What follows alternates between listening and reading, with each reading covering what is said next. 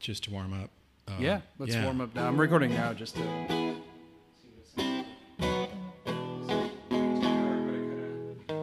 This is way too dark but on the camera, but I kind of like it. It's very cryptic. Oh, good. Okay. Like all of your videos anyway. Oh, yeah. Artifacts. A lot of artifacts.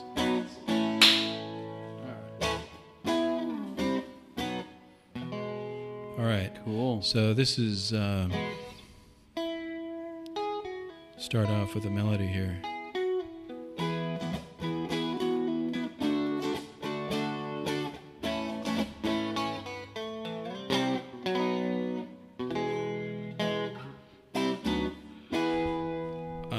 This is something I'm encountering with walking around.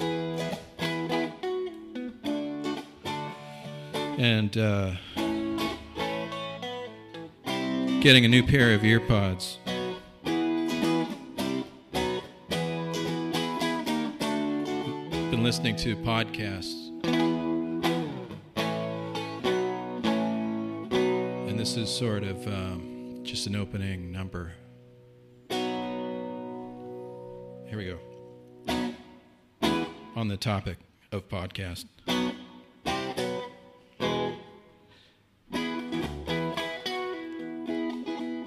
Men of ambition. And those of accomplishment.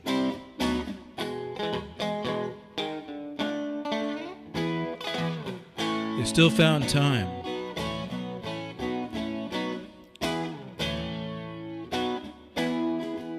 Podcasts on topics of interest. On the scaffolding of day-to-day reality. We're all taught to believe.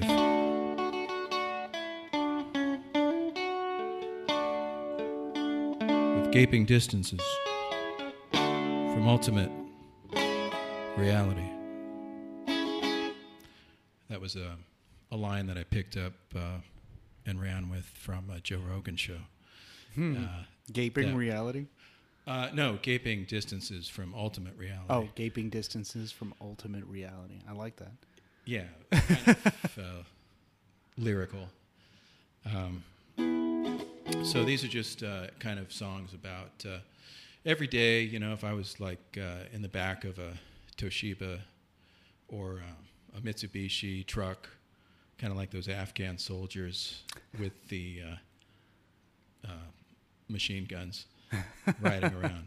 But there's gardeners and lizards, usually two guys in a truck, you know, laughing, having a good time, and full of gardening equipment. I don't know anything about their life, but that's the, I guess the songs are like if I was having a, you know, on a hay ride, and it was like there was a lot of community, and instead of like a Sadie Hawkins, I guess the closest thing I can see to that is gardeners in Southern California, that kind of community. But that's the atmosphere or that these songs are attributed to. Here's another one. It has a little variety. I haven't named it except maybe it has a variation on My Guy. Oh, yeah. You were talking about busting that one out at open mic. Oh, I did? Yeah. I had a lot of other ones. This one is has that melody there at the end, which I think it's in the same key, too, here.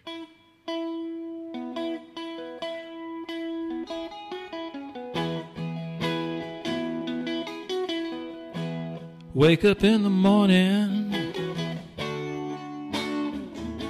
and I didn't know what was expected of me.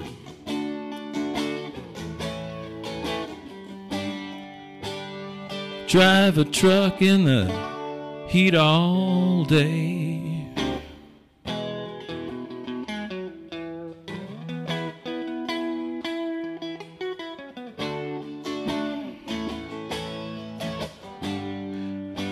gather water, all to no applause.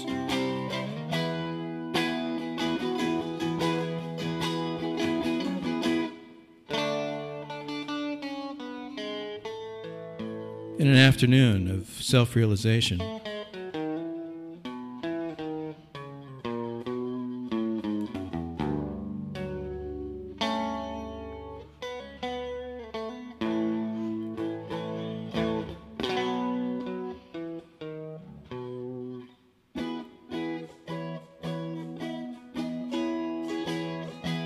staying in a space for a moment out of place as I heightening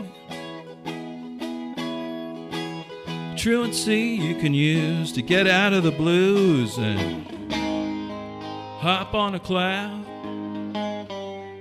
The old guy with the knee out. How you gonna get up out now?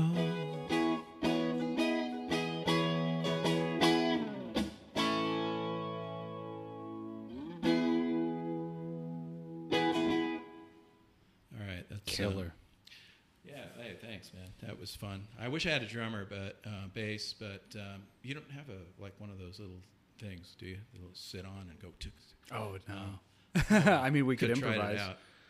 That's all right. I don't know. Yeah, I was just kind of joking around. That's not necessary. Unless you want to use one of the back of one of these speakers. That's why I chunk around on the guitar. You know, that's the rhythm. Yeah. The strumming. You played that one, I think, at Pomona Loud.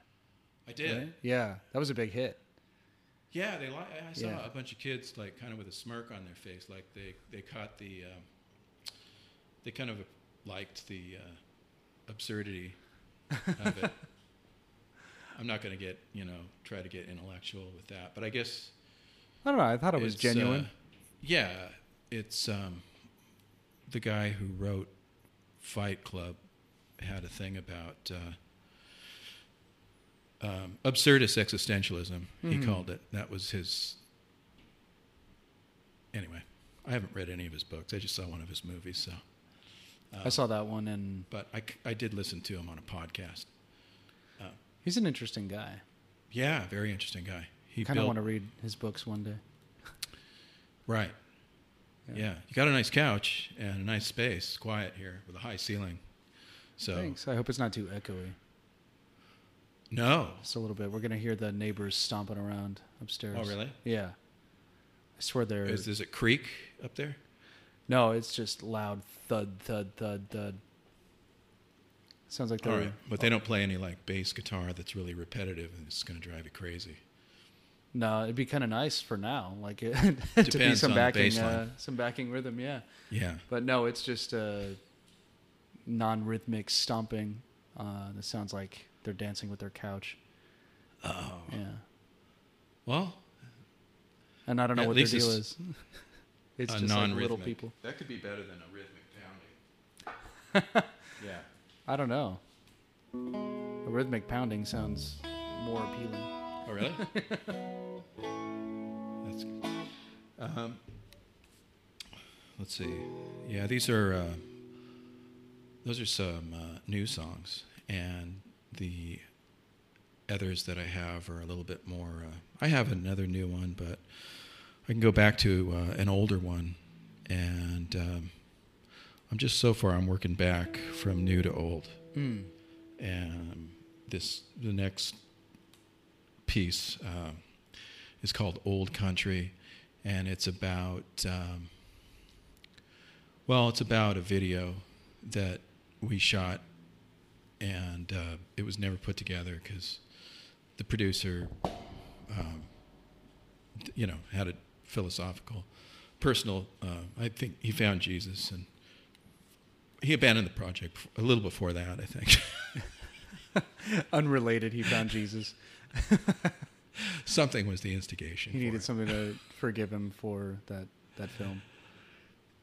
Or just for failing for it, or making a promise that he didn't come through on, or something. He did apologize to me at one point. He tried to give me a job fundraising, but he realized that I was just doing some telemarketing, and it wasn't connected to anybody that had any kind of influence or power, or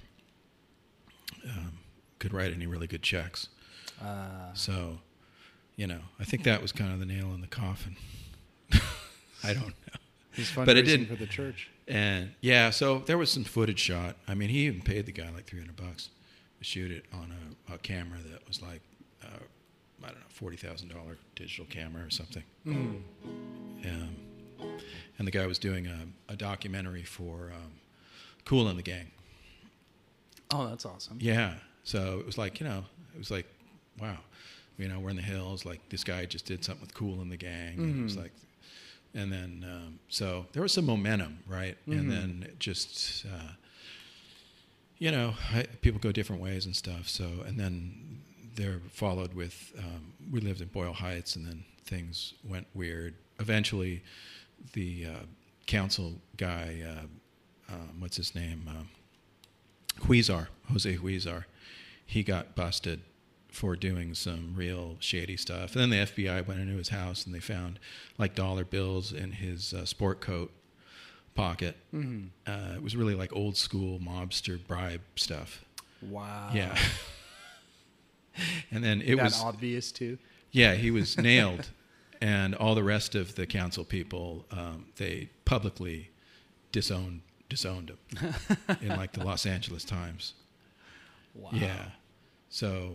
You know, that was his fall from grace. But there was a lot of change there, and he enabled a lot of these private equity companies to come in and buy houses, and we were one of them. Mm. So, but I got a car, so, you know, I was introduced back to traffic again. and then some neighbors that were next door that, I guess, you know, it was like COVID hit, and everyone goes, well, it was before it, but it was, so I moved back to the sticks, and the neighbors where I grew up, and I told them I acted in a movie, and they wanted me to like act the, he wouldn't watch it on YouTube. I'm like, well, why can't you just watch it on YouTube? You know, he wanted me to see if I could remember some scenes and say it in his backyard, you know. Mm. I was like, that's really kind of like jerky, you know. So why can't you just, you know, watch, take my word for it, watch. I can't remember. I mean, it was like 3 years later. I didn't remember the lines.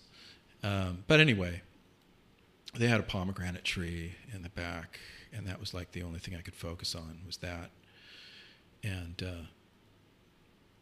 the approaching night, and there was kind of a camaraderie, I guess, with the wind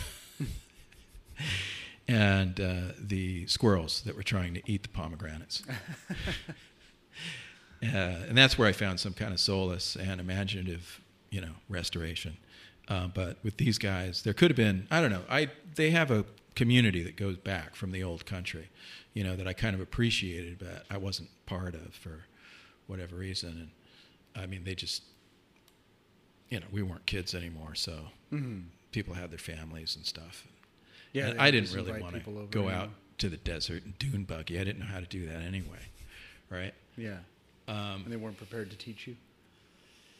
Yeah, they weren't prepared to bring me along because I'd been obviously drinking too much beer, and I needed to probably go for some walks and stuff. Yeah. It could be a hindrance. Yeah. So this is a combination of this. I did record this somewhere, but...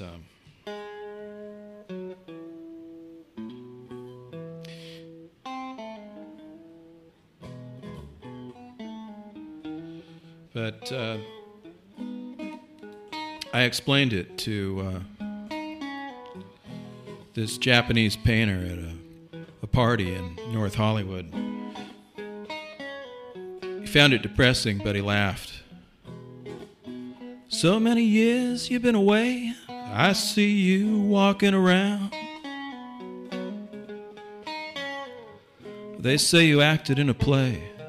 In my backyard, let's have you perform it now.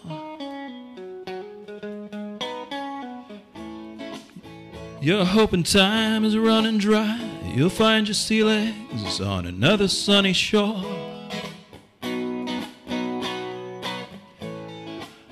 Keeping it head by a thread, you know you're making it again.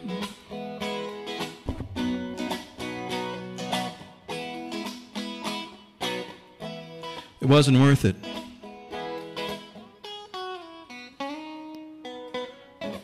To make happy hour just for the pre-roll.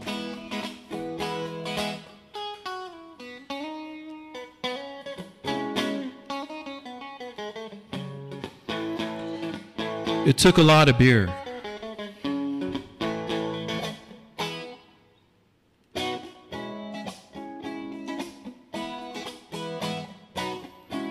And then, only a top shelf of some distinction would come through.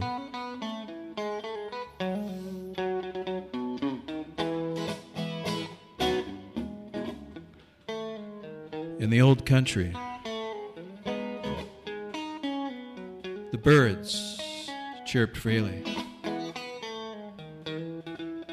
It was time for that walk once again. You're hoping time is running dry. You'll find your sea legs on another sunny shore. Keeping a head by a thread, you know you're making it again.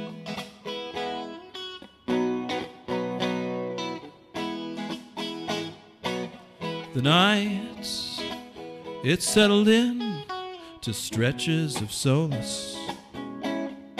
The shining city on a hill loomed and sparkled all at once.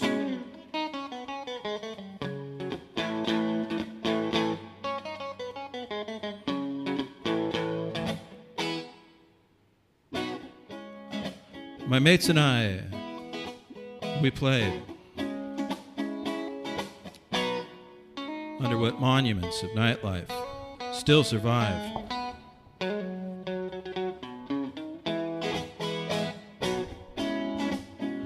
To lasso an immediate past,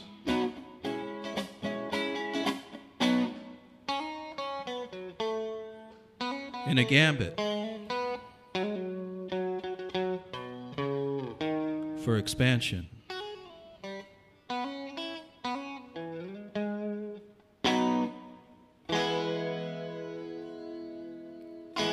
Let's put some flange on it. Some of those sour notes will blend right in. Right. Yeah, let me hold on, take another sip of beer. But I got a whole beer here. Oh yeah. All right. Sweet. Plenty more where that came from. Oh wow, you got yeah, it's an ale. Well, it was like a 6 or a 12, so I had to get the 12. Oh, sweet. Good to know. All right. How's it sound? Well, I mean, to me, I mean, it's a small amp. It's not a tube. I remember it sounded pretty cool. I liked it last time. It's that I've been had energy. Yeah. Sounds good to me, I think. Cool. I'll find out in post. Okay. Well, you know, I mean, I don't expect you to throw any effects on it. You already got a flange, so that's kind of cool. Mm. Maybe put some blowing wind in the back. Who knows? Maybe that'll fun. I can. I'll record some ambient noise from the outside and just mix it all together. Just a little white static. Yeah. Maybe that'll help.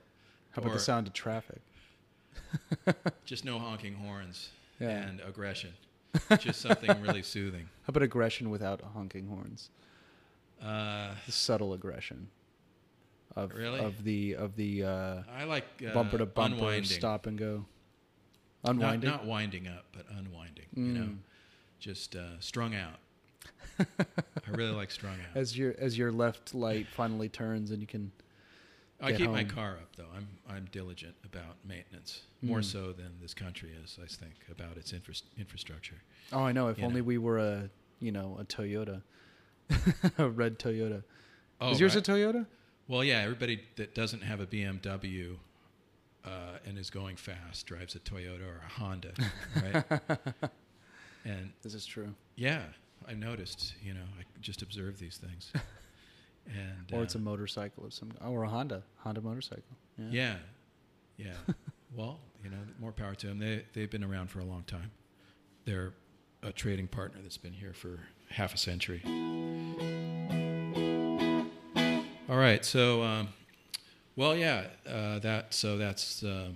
got a laugh out of a Japanese painter at this party in North Hollywood, I remember, and everyone was like tripping balls on mushrooms, and some guy threw a chair in the middle of the, this house he had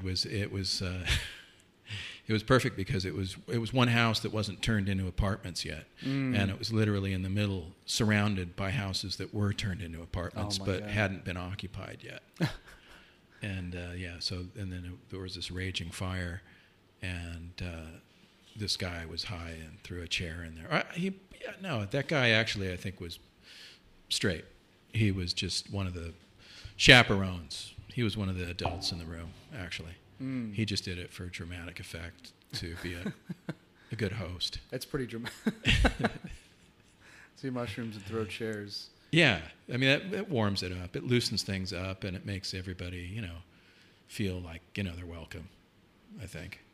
So better than lighting a teddy bear on fire, I guess. Yeah, I don't know what that means. Do you? I remember the... It would lighten the thing. Like Garfields. I remember the Garfields in the window. I'm old enough to remember those. The Garfields in the window. Yeah. Oh, yeah. Like that Garfield was in the 80s. Like stickers? Like decals for windows? No, like they had the stuffed toy, and I think they put it in there. Oh, in their window. Huh. In the Honda. Oh, people do that now. Every now and then I'll see... It's like more like anime pillows. I think that's the thing now. I see that a lot. Yeah. I see those stickers. Yeah. There's 10 stickers in this parking lot, and there's more every day. And then there's anime pillows of half-naked cartoons. Oh, yeah. I've seen those. With porno cartoons. Yeah. And it's just in the back behind those seats, and you can see it in the window. It's what is that? And you're looking, and you're like, oh, it's anime. I got it. But then you feel weird for staring so long. I never did anime. I just did weird stuff like, what was this? Ray or Robert Crumb? Was it Ray or Robert? The guy who did the Keep on Truckin', Robert Crumb. He was very unpolitically correct these days. Is he still around? I think he is. I think he's alive, or maybe he just died. He moved to France, and they did a documentary. A guy named Terry Zwigoff did a documentary about him that caught the attention of Woody Allen and stuff. But it was a really good documentary. It was pretty intense. Crazy. His like the Rough Tough Cream Puffs, if you look at something like that, if you look that up by Robert, I hope I'm saying it right. Yes, Robert, not Ray. It's just a brilliant, it's what you can expect of politics, and it's these roughnecks that take over. It's this roughneck mob that basically takes over politics, and they just rule by intimidation, and they start knocking each other off. And but some of the typical problems of politics, it's kind of like what you can expect. All you can expect from politics, and it's just there's a lot of cynicism to what he does, but there's such a it's very graphic. There's just a visual, he renders things so graphically coming out of his imagination that there's like a horror. What do they call that? Horror vacui? Is that when things are really they're crunched together? There's a horror vacui, I think they call it. It's like some of those Beatles albums where everything is there's a lot of detail going on. Oh, I see. And a lot of things happening. Yeah, yeah. The inside of that Zappa record, too. You just reminded me of Sgt. Pepper, first off, and then the inside of, I think, Freak Out is that. It's like a million little things going on, and you really have to look around and see what you can... Yeah, yeah. See what they put in there. Yeah. Frank Zappa had a lot of detail going on. I like that song about the Montana, the guy who invents dental floss. Yeah, yeah. The tycoon. a friend of mine, an old friend of mine, she had a tattoo of a box of dental floss with a Zappa's mustache. No way. Yeah. She did? Yeah. Wow. It was like her pride and joy. That's a trip. Yeah. Who was that? An old friend of mine from high school. Yeah. Wow. Yeah, I think she got it in high school. She grew up a Zappa fan. Her dad was a big fan of Zappa. She got it for her dad for approval. Yeah, maybe half and half, you know. She's a big fan of Zappa too, so. But yeah, well, maybe it's half and half. Yeah. It's I'm sure I know of the tattoo in general, but yeah, that's sure a crazy. It's a crazy song. He's got that guy that sang in it. Yippee-yay. I don't know his name, but he sings in that song, mm-hmm. and it was Tina Turner in there that sang on that as well, in the background. On dental floss? On no way, really? Yeah. I didn't know that. Yeah, and Ike came in the room, and he was like, "What the hell is this? You know, junk." And he just he split. He made it real awkward. Yeah, it was because it was all, you know, intricate notes, and she had to. I mean, you know, you've heard it. Mm-hmm. I don't know, but yeah, he turned a lot of heads. Yeah, I didn't realize Ike's was one of them. He turned his head away. Yeah, he didn't.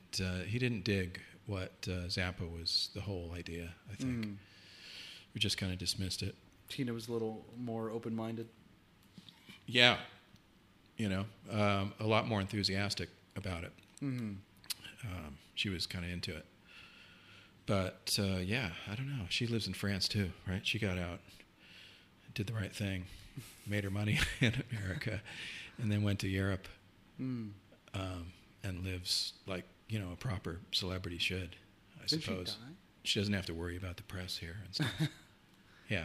Doesn't France have a bunch of laws against the press? I don't know, but I would think so. I would think that they're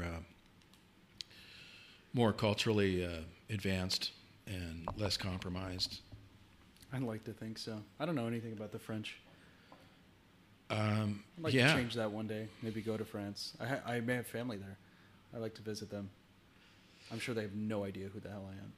Wow, you got family there. I mean, no, it'd be tremendous. I'll show up at the door and be like, "Hey, I'm one of you." And like, I haven't been to Europe. I've been to Sacramento. It was really hot at the airport. It got off, but going through the Sierra Nevadas was great. Truckee was really cool.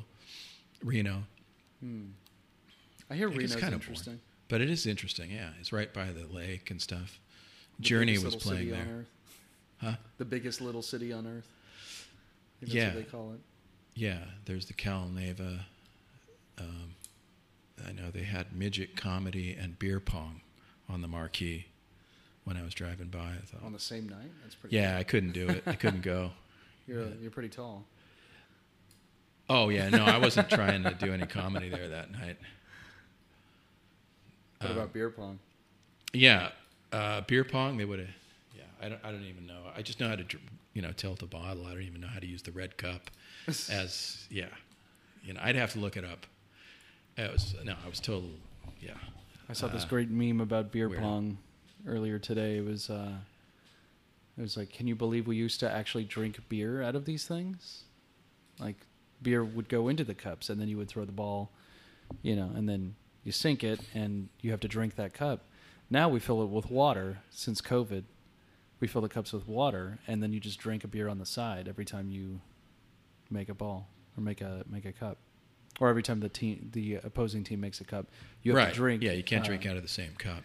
Yeah, but man, maybe that's like, I don't know. I think that's where I get a lot of my immunities. Yeah, I just ate people's dirt for a decade. Yeah, I don't know, man. It's going in a different direction. What are you gonna get worried? And you know, I think it's kind of good to not be so worried.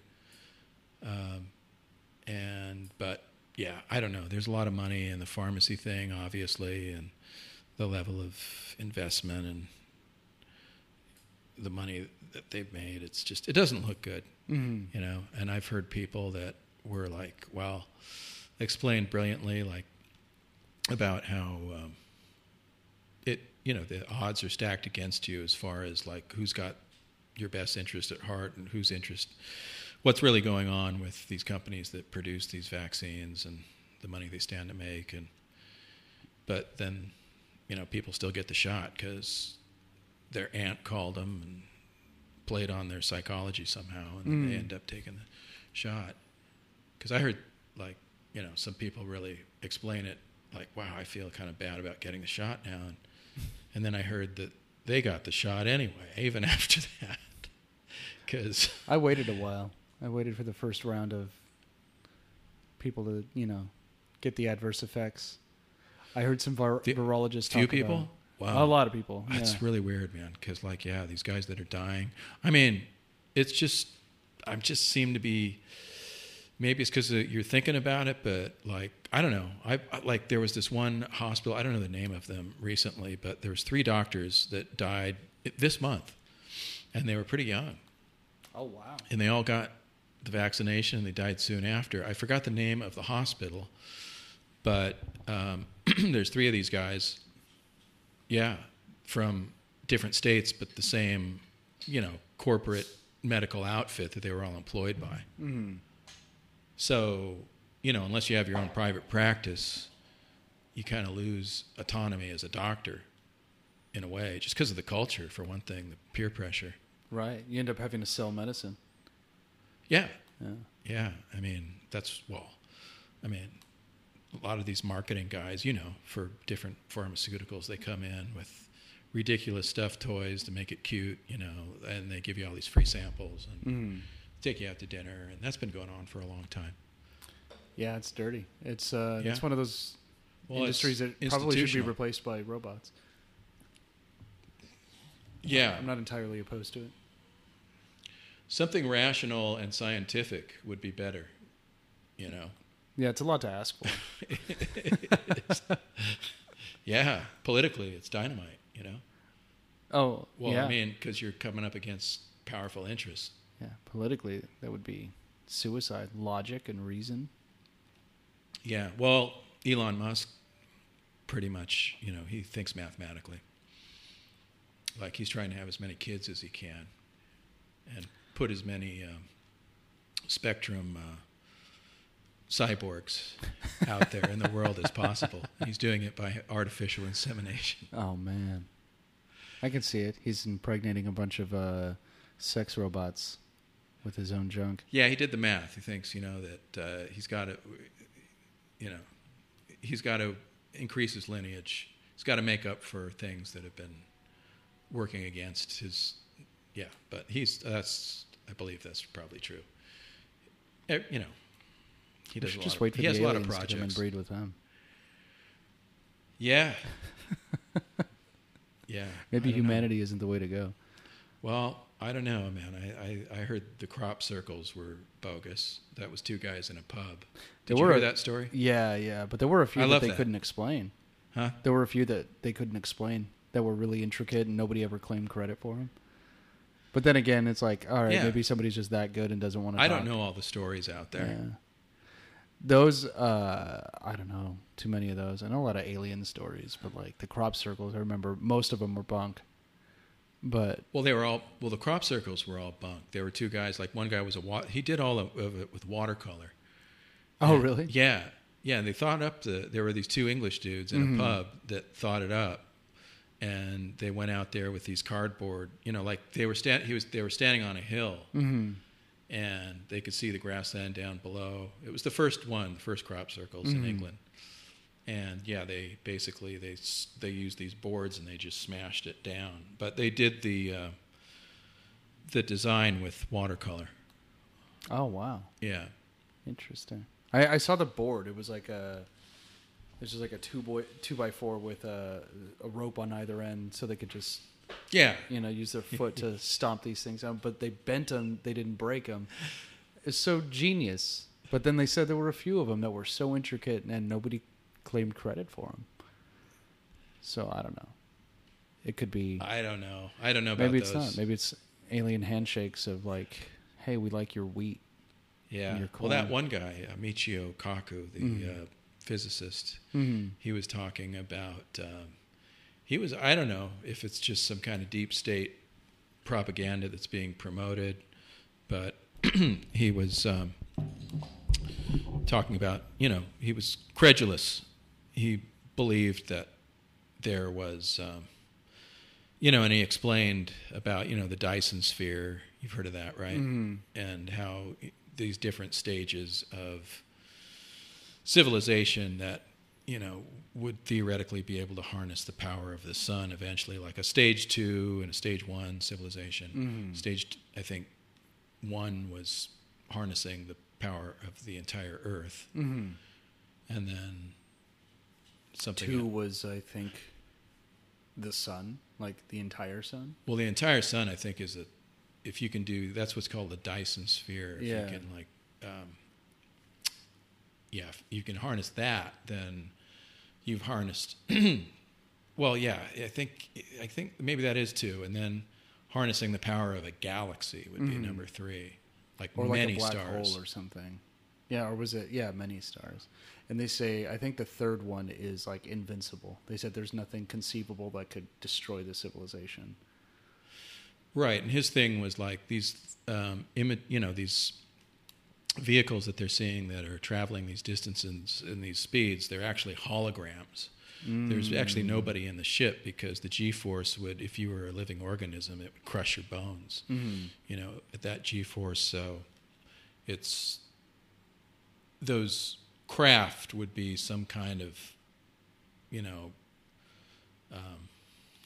some kind of craft that they built that, is maybe more along the lines of a hologram somehow, or a drone, or some kind of drone. Some nuclear drones that can just zip around all. Some of them look like bugs. You ever see a bug in a camera just zip on by and looks like something else? Yeah. I always wonder, how many times are we seeing bugs? Yeah, but these are sophisticated jet airplanes that are, you know, focused on, I don't know what it is, infrared.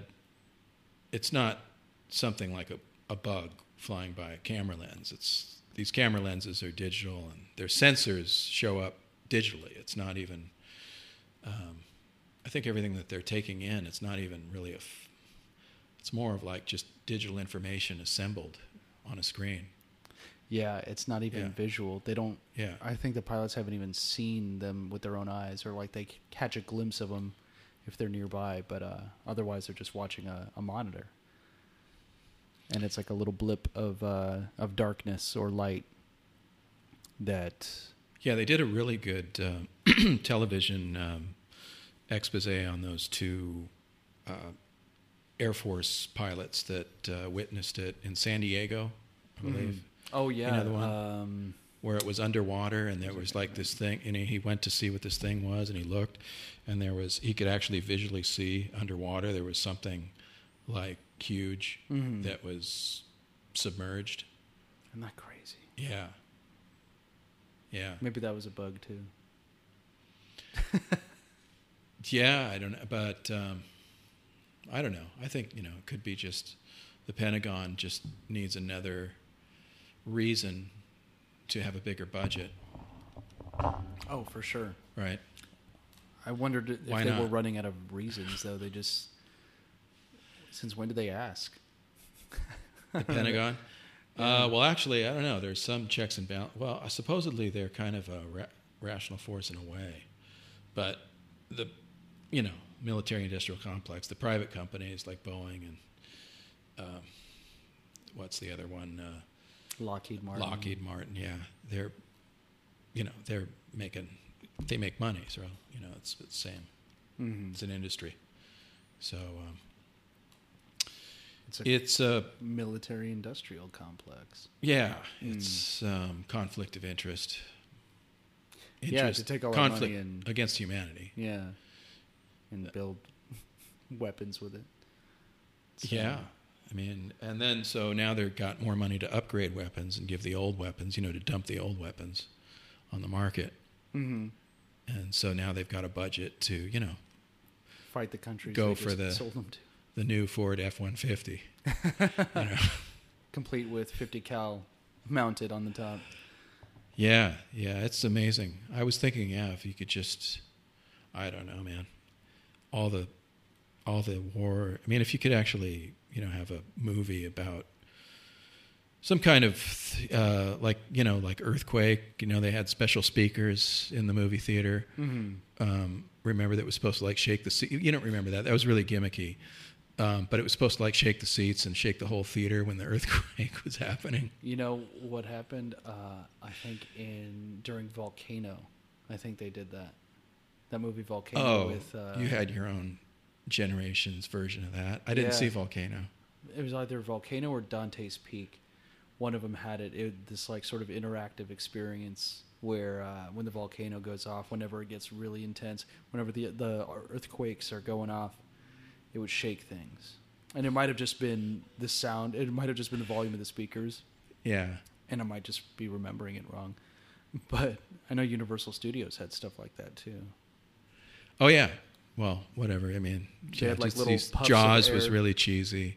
The actual shark, if you saw it, Oh, that movie's garbage. Oh, yeah. I mean, I'm sure it was great, when that's all there was, but... Yeah. I guess, it just looked great at the time, and now it's looking back at old Star Trek, it's man, this is unwatchable. Yeah. Well, I don't know. It was... And it's I don't know. It had some weird... It was cheesy, . Well, it's cheesy now. Was it cheesy back then? Was it always cheesy? Yeah, I think it was kind of that whole 50s science, in the 1950s, those they had a lot of those radiation turning people into monsters and all those, the effects, the Hollywood, effects then were really...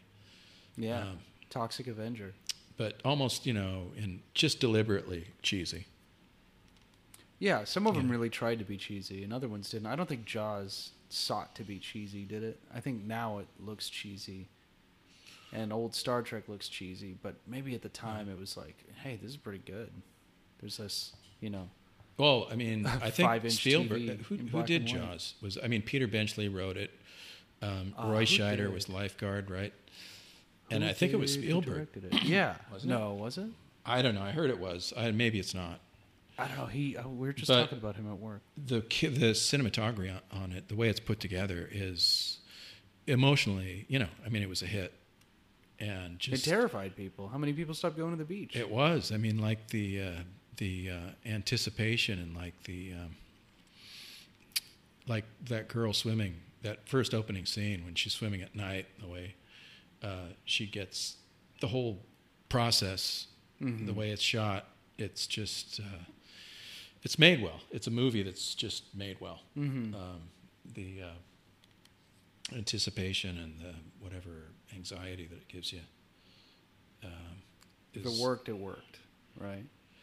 Yeah, that opening scene is just scary and terrifying. Really, it's the way she's it's just it's from a nightmare, from a dream. Mm-hmm. If you dreamed about it, you woke up and you thought about. That scene, it's very nightmarish, and it's perfectly designed, just a terrifying situation. Here, let me get you out. Yeah. All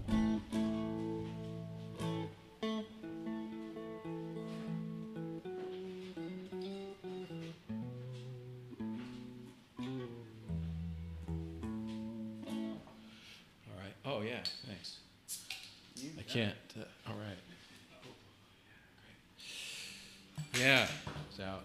Full confession, I have some goat cheese in the fridge that has seen better days. And But it's still edible? No, it's not. Oh, okay. But I don't want to take it out of the fridge because it's just going to make things worse. So, sitting there. Oh, okay. Well, why would you want to take it out of the fridge? Right? Put it in a trash bag? I thought about tossing it, but it's better off in the fridge. I'll do it later. Yeah, I hear you. Yeah. But yeah. I was just wow, what is that? Oh, that's goat cheese. And it's done turned. Yeah. Along with the bread I bought it for, probably. Oh, yeah. Yeah. I already You have to buy. The thing about bachelor pads is that there's no one to keep. I wish I could buy a half a loaf. Right. You know. Yeah, I have to buy this sourdough bread that's like. Why can't they just improve the quality, like Ora wheat bread? You know, that product has been like the same for years. That's one thing about capitalism, you know, and like walking in a Safeway, like that rack of bread. I mean, you know, what's the best you can get there? I don't know. You can't get a real sourdough, right? I mean, that's a real sourdough is exquisite. Yeah, it's like brioche, you know, or whatever you call it. And it's good for a day. You gotta eat it. You gotta eat it when you buy it, right? Like that's when you know it's good. Yeah. Yeah. But when you buy the you're right. You got the sourdough, you know, in quotations, sourdough flavor, and it's got that thing in it that makes it sourdough, lactate or something, or lactase, or lactose. Milk. Yeah, not the gland, but the enzyme. I think there's some gland in there too.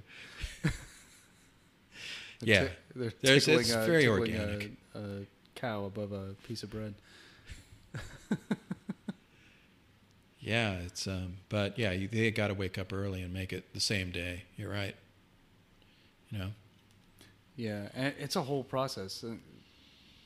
I wanted to do it during the first lockdown. Everybody was making bread because everybody had time, and a lot of people learned how to make bread. Yeah, I wanted to do that. God, I never did. I made bread, but I didn't make sourdough. It would be good to know how to make a good, like, you know, I was going to try to make a pizza because, like, a good pizza crust or a good pizza is really hard to come by. Mm-hmm. And it would be a cool thing, you know, just to know how to make a good, like, there's some people that know how to do it, you know, and it's their hobby and it's the whole thing with the yeast, the right balance, the process of the way the yeast leavens the dough. Mm-hmm. And when you have a starter, you're kind of set for life. Right, you just keep feeding it, and it—that's it. You've got it forever until it dies, until you let it die. Yeah, it's a very—it's kind of a cosmic thing, you know. It's biochemistry. Yeah, it's life delicious. Chemistry. Yeah, it's like life science. It is. Well, yeah, that's another thing. Well, so yeah, here's an amp. We got an Ibanez amp here, and this. Guitar is a Stratocaster. And it sounds okay. I'm still, I don't know how I feel about the levels here.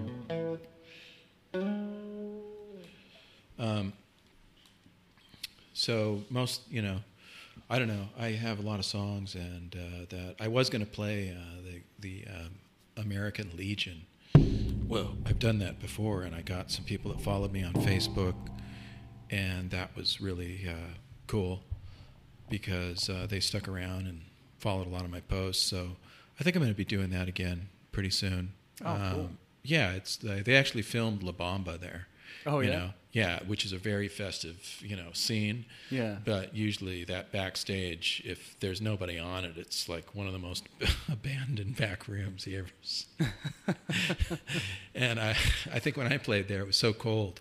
You know, everybody. It was freezing that night, but I like, you know, Highland Park's got a nice breeze, and it's part of L.A., old historic L.A. And, I like Highland Park. Well, a lot of, you know, squirrely stuff that, you know, the Cholos and the Zoot Suit riots. Once upon a time. Yeah, but some of those guys are still around. That guy, when he got caught there, he was caught by one of the old school people. I remember the picture of the guy that caught the Night Stalker. And wow, I remember when that happened, but God, it looks so old now, you know, the 80s. Yeah. It's just amazing. That was a dark time. It's like people didn't go outside. Yeah. People locked their doors more often. Because he would break into houses, right? And just beat people to death. Yeah. He actually hunted, I think. He was kind of just a sadistic jerk. And he was on crack and PCP, which is pretty much the same drugs that are around there. Because we lived across from a park. And actually the guy where I was staying in that house, he'd been there forever until he was bought out, like I said, by those people that paid Jose Huizar money to take over a lot of houses. And we all got evicted, including him. And it was he'd been born there, you know. but he had to leave. Anyway, yeah, he's yeah, it's those guys. Well, I was just thinking about the Cheech and Chong this morning. That film, Up in Smoke. Oh yeah, yeah. So when they're so high on the side of the road and they can't figure out how to drive the car. Yeah, and the cinematography on that's great. I don't know who produced that, but it's really like, if you see it on an HD, you can realize that, wow, this film was shot really nice. Even though it's just, you know, the streets of East L.A. Mm-hmm. or Culver City or wherever they made it look like East L.A. I don't know exactly where they shot that. Some parts of Culver City, really. We can't really film in Boyle Heights. Yeah. So, you know. This is Burbank. This is just like this one rough street in Burbank. Yeah, Burbank's kind of the sticks of the 818, as they say. Well, they were at the beach a lot, too. I remember whichever movie that was, Up in Smoke, or what was the other one called? I was like Cheech and Chong's Big Adventure. I don't know. Up in Smoke, too? That's all I know. Is Up in Smoke with those guys. There's another one. The one where the cop kept turning into an iguana. Because he was getting high around his iguana as he's trying to track them down or something, and he's just becoming this iguana. Oh, okay. And they find the guys are like at this grow house along the beach, and they've got this tarp that looks like just like regular shrubbery, and they have it over their crop, but the helicopter sees it, and like they're trying to get these guys. They're trying to bust these guys, but this cop has become so up. I'm gonna look it up on IMDb now. Yeah, look for the Marin lizard cop. Yeah, yeah, that was Cheech. They just won some like lifetime. I was thinking about the welfare scene where they walk, where he's got this girl Donna. He's on the phone, you know, after he's rehearsing that song, you know, and then he goes over to the welfare office. And I remember that scene when I was a kid. I don't know who that black dude was that did the, that was sitting there that did the... all those sound effects? Yeah, the sound effects. Michael Osborne? No, not Michael something, yeah. I know you're talking about. That scene was so classic, and I can't... That's like, I remember that scene so clearly. The one where he's playing Hendrix? That's just one thing for some reason. And that looked... And it was the welfare office, they did it like it was a welfare office, you know? Mm. It was looked exactly like a welfare office. And for some reason, I was waking up this morning, and I was like, I don't know what happened, but it was one of the first scenes that popped into my head. One that always circles around mine is Cheech waking up after some night, and he walks to his kitchen, and on his way he reaches into his aquarium, and it's filthy, there's dead fish in it, and he reaches in and he pulls out a beer and he just cracks it open. Oh wow. Yeah, I like that. Yeah, I like the 70s. It felt like everybody was kind of like Rockford Files. He was living out of he was a private detective that lived in a on Malibu in a mobile home by the beach, and I think he had like a Porsche, you nice. Know, that he or everything something like that. It was like Magnum P.I., but it was the 70s. Yeah, Magnum P.I. was sort of homage to Rockford Files. That was Steve D'Anna, right? Or was that Hawaii Five-0? That was Tom Selleck. Magnum P.I. was Magnum. Yeah, big ass mustache. Yeah, and then Ron Burgundy looked a little like Magnum P.I. But they were going for that, I'm sure. Yeah. Totally, yeah. Anyway. Things looked dirty back then. Yeah. Things looked a lot dirtier. Yeah, did you ever see the Dallas Buyers Club? Nah. Oh. Heard of it. It's the early 80s. It's about the AIDS, and I guess Tony Fauci plays a role in that, too. Really? Well, yeah, he was the same job now that he has now back then, and he was one of the villains of... these guys were going around to find out what worked against AIDS, you know, and I think it's Matthew McConaughey in that film. But the way they do the 80s, it's like, it's really the 80s with the phones, and, you know, I lived through it. I grew up in the 80s, so it has a real visual impact. I love that about Hollywood, you know. They really know how to recreate an era. They are good at that. Yeah. It was just the hotel they were at, the telephone and the cars and everything. You know, you could, it would be like if they had one thing out of place, that would just destroy everything, right? If you, you know, right. If you happen to see a Starbucks cup or something. A cell phone left on a table or anything. You ever walk into like a bar or like a, I don't know, any kind of building, any kind of public place, right? Or Angeline, you know, you drove by and saw Angeline's car in the parking lot or something. Well, it's just kind of 70s. I don't know. It's a Corvette, but it's a modern one. It's a 90s Corvette. I was gonna say, what year was it there? Yeah. But you ever walk into like a bar and look around and see how old can I date this bar?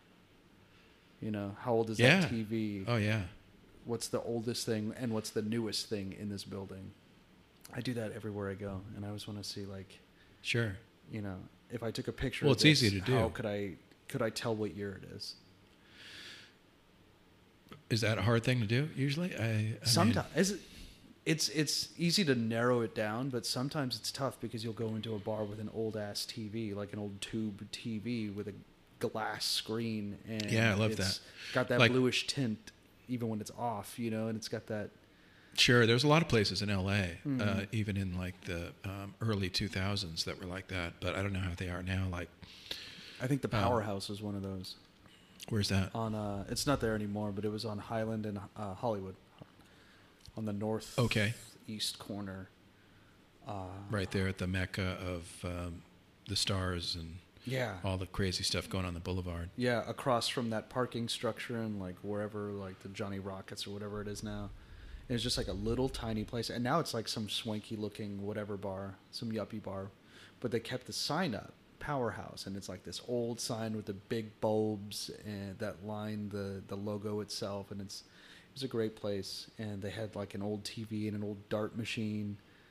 Not that old dart machine, but the digital dart machines. Their patio was just the alley in the back. And they closed it off with a gate that was loosely fitted to the walls. It's one of those great spots. Apparently one of the last great dive bars of L.A. I know Frolic Room. That's on Vine. I mean, it's just, you know, there's no elbow room there. No. And there's an old man slinging drinks. Like, it was a pleasure to watch him work. Like, I saw him working one day. I met some friends there at the Frolic Room, and I was watching this old man taking cash here, pouring a drink here. He was like an octopus. And it's good energy. There's a lot of, you know, like most people I've met there. I mean, it's Hollywood, and they're usually like, they're doing okay in the industry, and the vibe is usually pretty mellow and convivial, you know.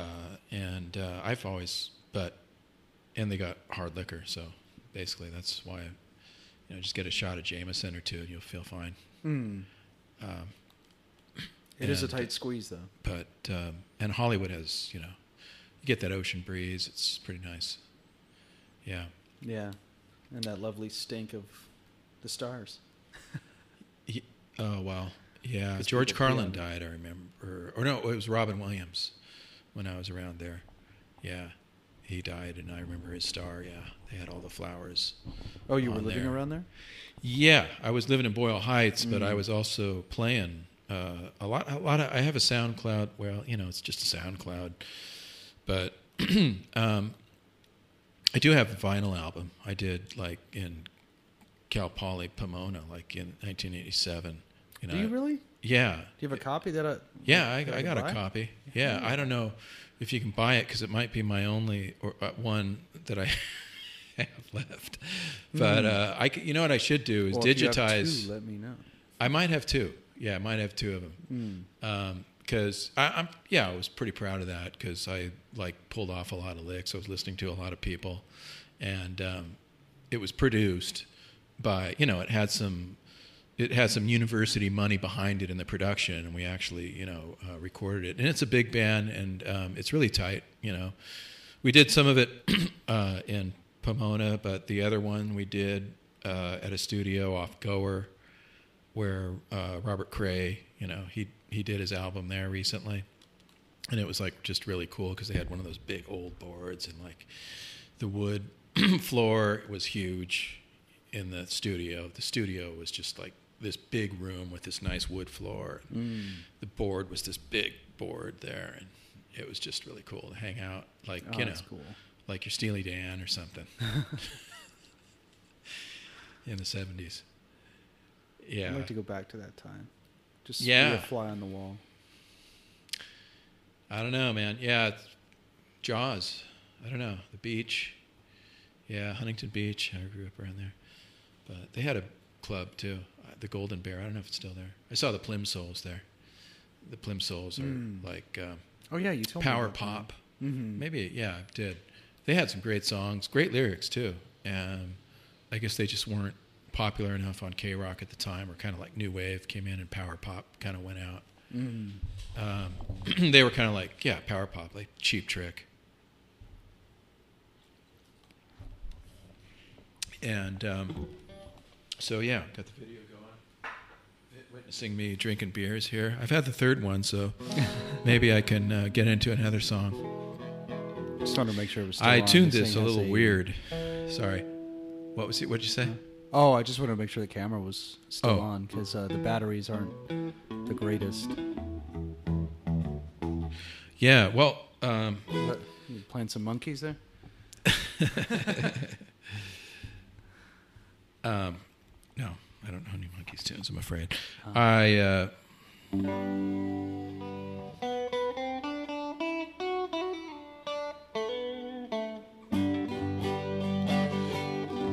know Spanish Harlem. Incident? No, that's Spanish Harlem by Ben King, produced by... Or is it Spanish Harlem Blues? Which one is the Dylan song? I think it's Spanish Harlem Incident.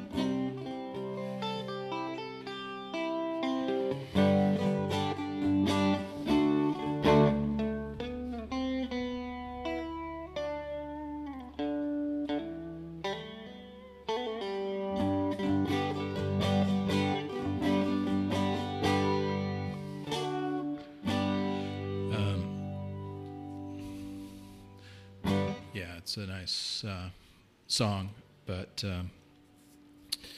I'll do one that's about a part-time telemarketer, full-time drummer who was an old guy, and at my telemarketing job, and I call it Joe the Drummer. It goes.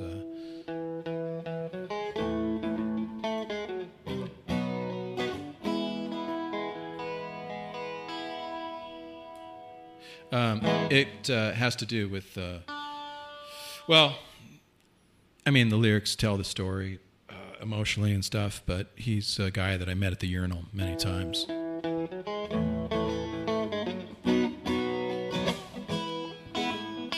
That was the only place to get together outside the 10-minute breaks.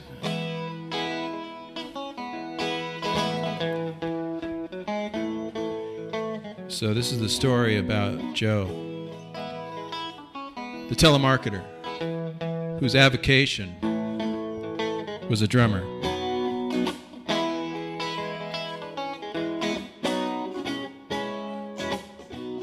They tried to get him to work more hours, especially on the weekend, but he always held his ground.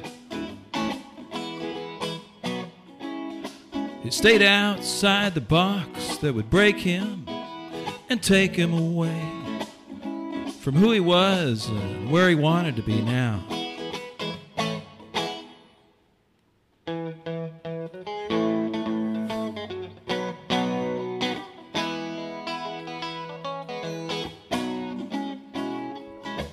I can smile for tips.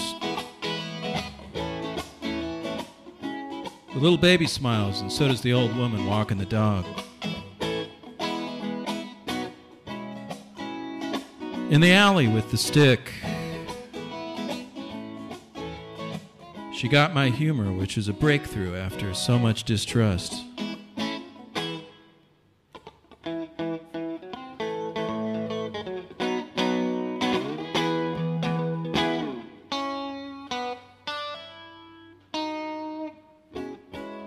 Dumb times gone by. bullied in an alley by a disabled biker for spare roaches to fill a pipe. The management promoted compliance. And they were just some fascist weirdies tied to a sinking ship.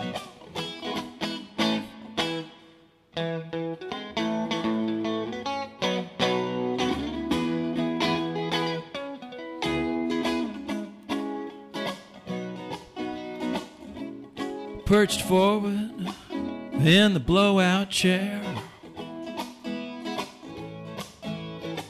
grief-stricken, feeling the noose of emptiness. Or maybe I could break a string, it'd give me more joy than anything. It didn't matter if you believed in the cause or played air guitar. The right vibe was everything. So yeah, because...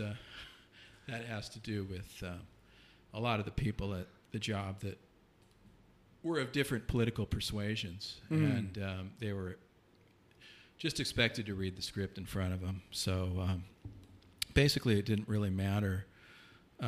Like I had one woman one time just tell me that, you know, well, I don't know. She said like whatever. She just wanted someone to talk to. Mm.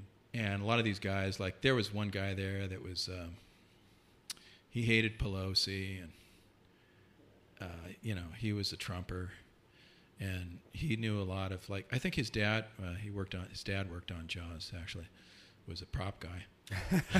Full circle. I take everything back that I said about the realism of that shark. Yeah, I think his dad did that head. If you ever see that head that floats down, that severed head, he said, my dad did that. I was like, really? Whoa, I remember that.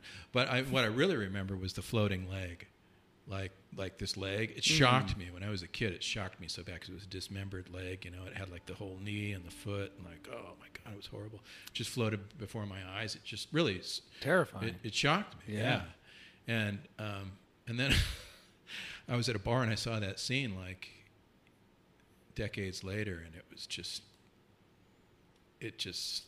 looked fake. It was pathetic, and I was like, wow, I didn't realize. But it was as real as it gets when you were a kid. Yeah, it was close enough, man. And I think it was on the big screen or something. I don't know why, but yeah, it was on a smaller HD screen at the bar. But when it floated by, it was such a laugh. Yeah. Saw was that movie for me. Oh, I didn't even do that one. I couldn't. Yeah. You know, I saw the Texas Chainsaw Massacre, but that had some art to it. You know, like that house when they first pull up to that house. Mm. Did you ever see the Texas Chainsaw Massacre? No, I've seen I think I've seen bits and pieces, but that's one of those that I didn't want to do because like it's I just heard it was gory. Tobe Hooper, like, I believe. Yeah, and. Well, yeah, I mean, it's yeah, I mean, you know, there's stuff there. It's, I guess, I don't know. It's another one that was on the screen there in the afternoon, and we were just drinking beers and watching these movies on HDTV in the afternoon, and yeah. Well, anyway, that's the cinematography, like. Just artistically, when they see the house, the way it's filmed, it's beautiful, man. It's just like the camera that they used, like when they look at the grass and they come up on the house, it was like they had the camera come up like really low and just come up on the house, you know, from down at the grass level. Yeah, and everything was in such detail. And you saw these horrific things like chicken feathers and like the knuckle of someone's finger and stuff. Oh, like, wow. Yeah. And it was, yeah, these hillbillies that lived, you know, in the woods that I guess one of the guys was a retired worker in the cattle slaughter industry or something. He had his own thing there. And people just stumbled on the house. Yeah, it was like Hostel. I never saw Hostel. I chickened out on that one, too. I saw parts of that one. That was horrific, too. Yeah. I was just thinking about the Human Centipede recently. Did you see that one? No. I saw The Island of Dr. Moreau, and that was creepy enough for me. I didn't see that one. I think that's... yeah, that's a good one to laugh at. Probably the inspiration, right? Yeah. Wasn't it just Island of Misshaped Toys? Not Misshaped Toys. What's it called? Misfit Toys. But it's people. A friend of mine had a song about that, The Island of Misfit Toys. It was a good song. But no, Island of Dr. Moreau, I think, I don't know who was in that. It was one of those matinee movies in the 70s. People watched that in the daytime? This doctor messed around with DNA and like this one, he turned this one guy into a snake or something. It's really sad, you know? Wow. And yeah, it was really, there was like horror to some of those old films, just the ideas behind them, you know? Just, I guess Centipede doesn't sound any better. Oh, no, it's just pure what if. What if we sew three people together, ass to mouth? Oh. Yeah. Wow. Now, if you see something like that, there's no reason you wouldn't be able to see Texas Chainsaw. It's like... I don't know. There's a difference between gross and gore. Right? I don't know. Oh, I really don't know. I'm out of it, man. When it comes to like the modern sensibility or something. Yeah. Yeah. I think I'm stuck in the 70s. Yeah. I should just watch like, what's that they do all those 80s reruns. What's that channel? Oh, what TV? Cosmo Land? Or something. Oh, I don't know that one. Like that. I was thinking of TV Land, but that has like more of the Munsters and I Love Lucy. Oh yeah. I don't know, man. I wish I knew more about those movies, but I kind of wish I did. Especially the horror movies, Dario Argento and all those, like the King of Gore and all those people, where it was all corn syrup and drilling into people's heads, and I don't know. There's nothing about that appeals to me, so I never watched those movies. But I kind of wish I was into it, and I don't know what that says about me. Oh, not that I'm not into it, but that I wish I was. Sounds like a pretty stark perimeter for someone to use in analysis. Some kind of bold, you know, something. It indicates something. I don't know. But, yeah, I don't like, you know, creepy stuff that produces anxiety. I like stuff I can laugh at. Absurdist existentialism. Like that's... like that was the Palahniuk. The Palahniuk take. Right? That guy that wrote Fight Club. Yeah. Yeah, Chuck Palahniuk. Yeah. He was an interesting character. He's a really cool guy to listen to. For someone whose books I've never read, he's a really interesting interview. I saw Fight Club. I saw the first one. He's got a lot of pathos still. Mm-hmm. You know, like he built his own house during COVID, and I don't know. He knows how to keep himself, you know, engaged with things. Yeah, it's important to have hobbies like building houses and writing books. Yeah, like something that keeps you grounded in some way, you know, physically. Wow, that's a great picture you got back there. Oh, thanks. That was what were they called? That was a band called Bristol to Memory. Wow, that was a great shot. Thanks. Yeah, absolutely. I was right there, right up front. So. That was at DBA, this one. Yeah, I can tell. This is a band called Young Winona. It looks like Young Winona. One of the greatest bands to come out of L.A., I think. Oh, wow. In recent years. Where are they from? Burbank and elsewhere, Hollywood. Oh, okay. Yeah. They're doing the DBA? Huh? Yeah, they did. They came out here for that, yeah. Okay. Hmm. Yeah, I was thinking of trying to get... well, I mean, you know, I know a couple guys that play drums. Well, two, but one of us is in the band right now. The other one, I'm not sure. You might be doing some ukulele stuff, which is really cool. And, but, yeah, I just had a thing going at Silver Lake Lounge, but then, anyway, I don't want to sound like, you know, one of these guys that blame everything on COVID. It's just pretty lame. Even though, but COVID did, you know, it destroy a lot. Yeah, I sure went through a thing, you know, like everybody did for a while. Like at first I was like, wear a mask. Everybody's like touching doors with the gloves and like ordering things with their phone and, you know, picking it up. And avoiding everybody. For a while, it was like everybody was scared. At the very beginning, yeah. Remember when we thought the air was essentially on fire. And then you saw these horrible guys entubed, you know, and shoving things into their lungs.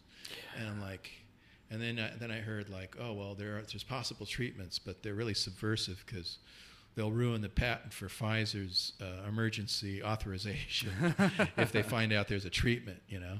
Oh, my God. So, like, but, and then you have these doctors, they come out on Joe Rogan, and they're like, these doctors, like, oh, yeah, we've treated a lot of these people on, you know, whatever, ivermectin and, yeah. And, well, a hydrochloroquine, I kind of doubted that one at first, but who knows? I don't know, you know? I'm not. Was that the one they were calling horse medicine? No, ivermectin. Yeah. But my sister's taken it for things, and it makes sense it's a in the way it works. Right? Yeah.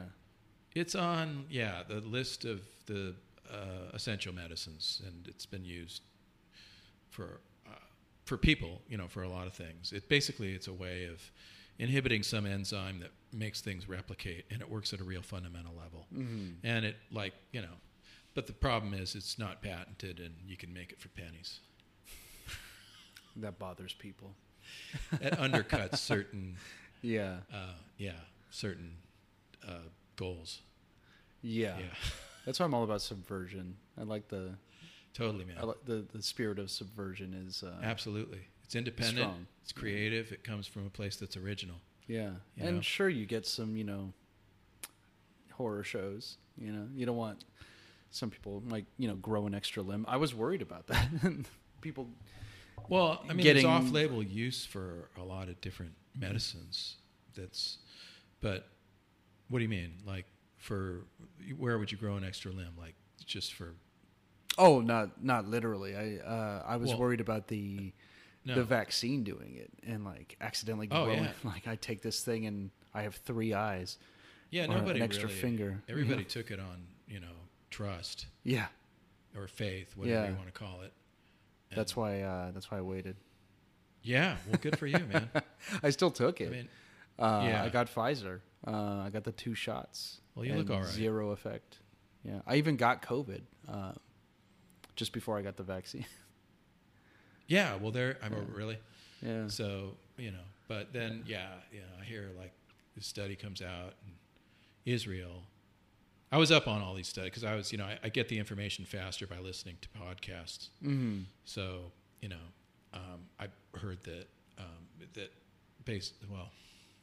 they had the study in Israel that the immunity from the actual virus was so much stronger than the vaccine. Mm-hmm. And I was like, well, there's another one. There's another hole in the narrative. It wasn't black and white, and that I think that bothered a lot of people. But I don't know why. So I was just thankful, man, that I got up in the morning and I wasn't sick. I didn't have a fever, and it made me thankful every day. That I was like okay. Mm-hmm. I had a certain gratitude that I could tap into. Oh, for sure. Because some people died. I mean, some people did. Like the guy of Godfather Pizza, he was fat. Mm. He was obese and he had diabetes. Yeah. Right. Someone called it a. I think it was Tim Dillon, the comedian, the guy that has played. He played Ontario not too long. I didn't go. Oh, but, that would have been fun. Yeah, pretty big venue, man. It was like an Aussie concert or something. I guess it was sold out. Pretty nice. Crazy. I heard he does his podcast like late at night because he's been sober for like 13 years. Yeah, but he still talks like. He's coked out, I can't believe that guy's energy, Oh, he's Rush Limbaugh incarnate. I didn't like Rush, man. I don't know. I don't think Rush had the same sensibility. Well, Rush wasn't queer for one thing. Mm-hmm. And well, that remains to be seen. I'm still waiting for that, box of photos from under his bed to surface. He was on Vicodin for a long time. Yeah, he had the OxyContin thing or something like that going on. He was on like 50 different medications, I think. Well, not actually 50, something like that. I don't know, man. People, they got their mojo. They got their thing going on. I guess he was, I just don't like the propaganda. I just don't like people. It's like they got, they're doing someone else's bidding, really. It's like do you really believe what you're talking about, or are you just a mouthpiece? Yeah. For I don't know, some kind of ideology you believe in. Yeah. That's why I've always wanted somebody like Phil Henry to be the White House press secretary. You know, just tell it like it is. Tell it like it is. Answer questions with semi-witty sarcasm and probably somebody else's voice. Yeah. Or in someone else's voice. You might as well. You know, I mean, everybody's bummed out on what they're getting, you know, right now. So you might as well throw a monkey wrench in there, something entertaining. I'm afraid of just that a left curve, period. You know, it seems like a good idea, but I was watching Idiocracy again recently. Oh wow, yeah, I saw one thing that he produced about these country legends, and it was amazing. The stories and the way he put it together was really enjoyable to watch. It was about Johnny Paycheck. There were like 4 biographies: Johnny Paycheck story, the Billy Joe Shaver story, and he just, you know, he gave it the treatment of the cartoons, but it was put together well. Anyway, the stories are crazy and hilarious. Because they're true. Send me a link to this. Oh yeah. I got the CD. This girl gave it to me, and during COVID, I popped it in, and I watched the Billy Joe Shaver one, and the stories are really like legendary. And Billy Joe Shaver's a great artist. But also Johnny Paycheck. It was funny. He used to play for Patsy Cline. Ooh. And I love Patsy Cline. Yeah, and like that's how he started out, and he was just a bad boy, you know, like crashing people's cars and stuff. And then he wrote that song for the workers, You Can Take This Job and Shove It. Oh yeah. Yeah.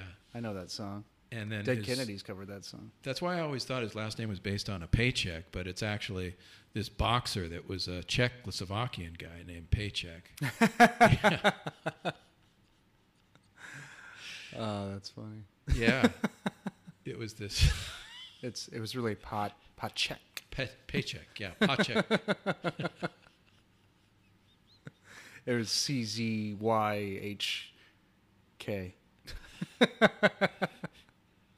Yeah, it's serendipity, man. Everything comes together. Yeah. But I don't know. I have... I guess that maybe the mic is coming through enough. One song I've been doing, I guess I've been like, you know, doing stuff just to get on stage. This could have more reverb and everything. You want to play with it? Do you have the amp? Do you have some reverb on there? I'm sure I do. I haven't really played with this thing, but check it out. There are definitely some options there. Okay.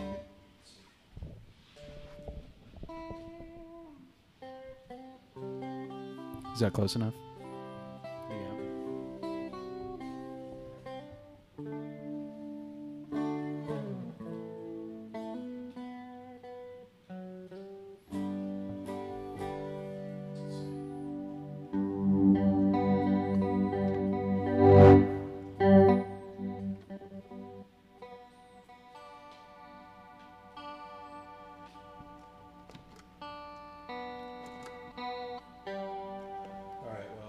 Some. All right, I think okay, a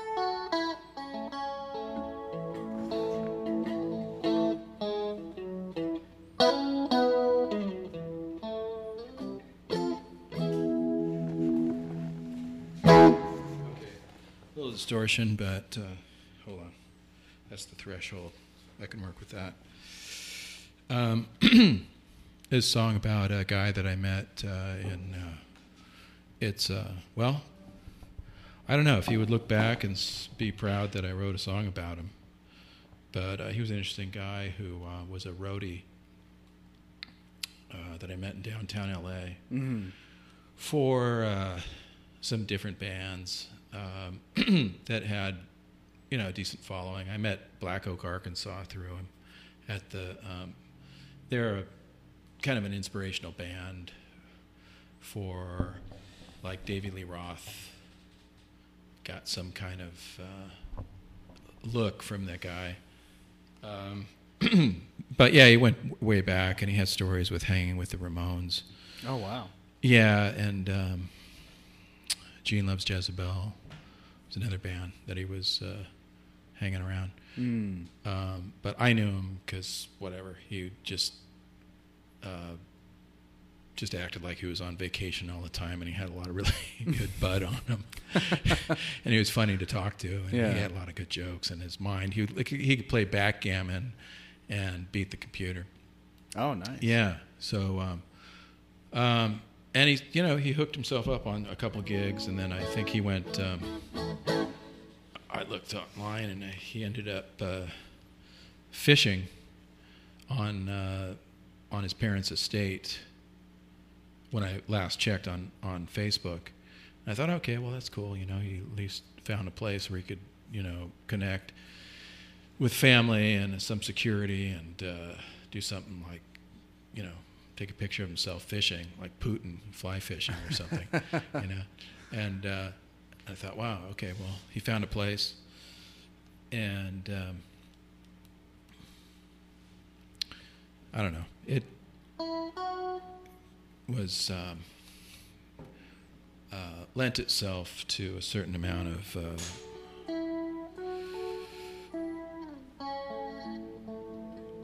remembrance, or I don't know, just I think he blocked me on Facebook. That's what it was. Yeah. Did that inspire the title?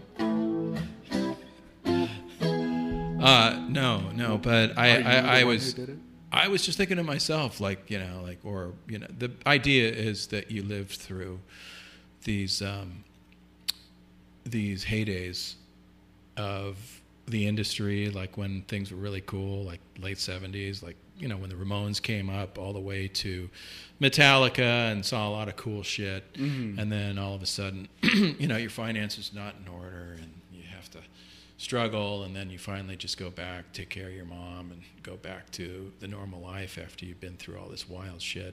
Mm. And then, you know, at the end, being frustrated by something that happens, like, you know, there's some eggs broken in the carton in your fridge, and you wonder who, you know, you're shaking your fist at whoever broke those 2 eggs in the carton. That's kind of how it ends. So it's like Duran Duran, you know, uh-huh. As I make my way into the ordinary world, I will learn to survive. That's kind of the theme. I was looking for a theme. Now, every time I see broken eggs, I'm going to think of Duran Duran. Well, the melody came to me, and I don't know why, but I was, and I did take a picture of the carton with the 2 broken eggs, actually. There's a picture of it on. See, that should be the cover. Yeah, yeah. It actually, it's it was a pretty good pick. So I call this one "Who Broke My Eggs."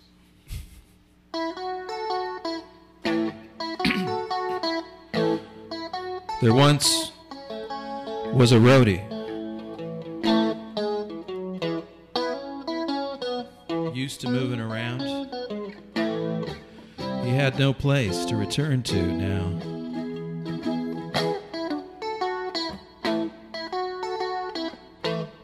He lived through decades of rock and roll.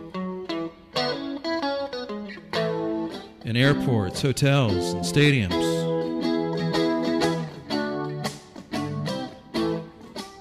He loved the events, the artists, and the life.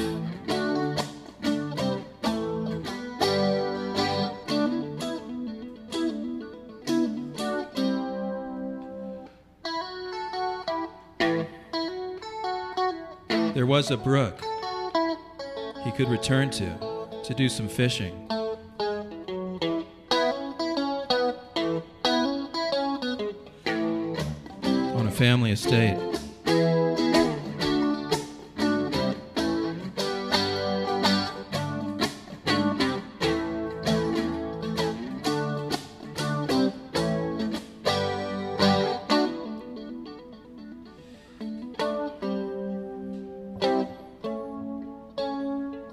One day, passing the bait and tackle shop, he stopped in to buy some eggs. And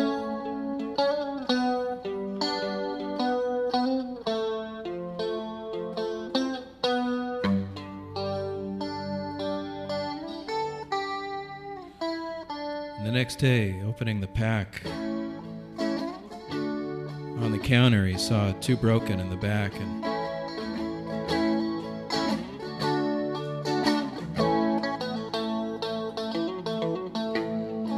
after all he'd lived through, believed in, and struggled to achieve, all he wanted to know now was, who broke my eggs? Who broke my eggs? Who broke my eggs? Well, I'll get him back someday.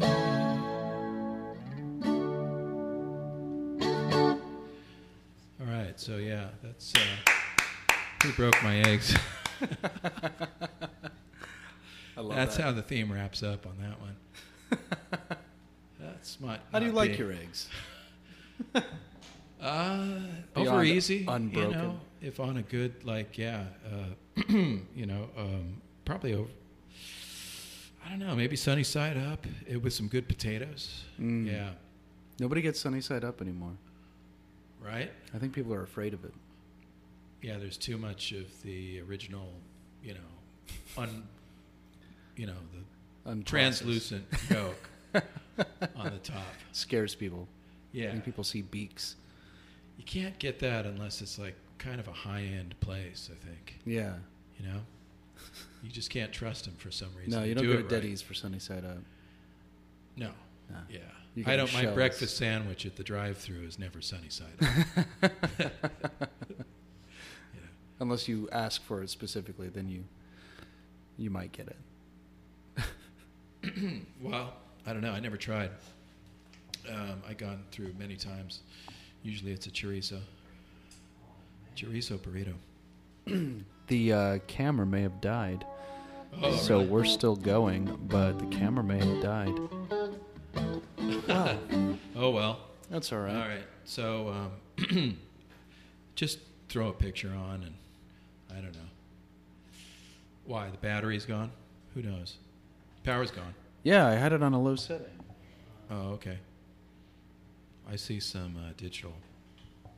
I'm at 2%. It cut itself off, I guess, over time. I have these extra batteries, but yeah. Oh well. I think they're all dead anyway. Oh. Well, I got 3 batteries I put in with the beer so far. There, it's pretty good. You're fully charged, huh? Yeah. Hanging in there. Let's see.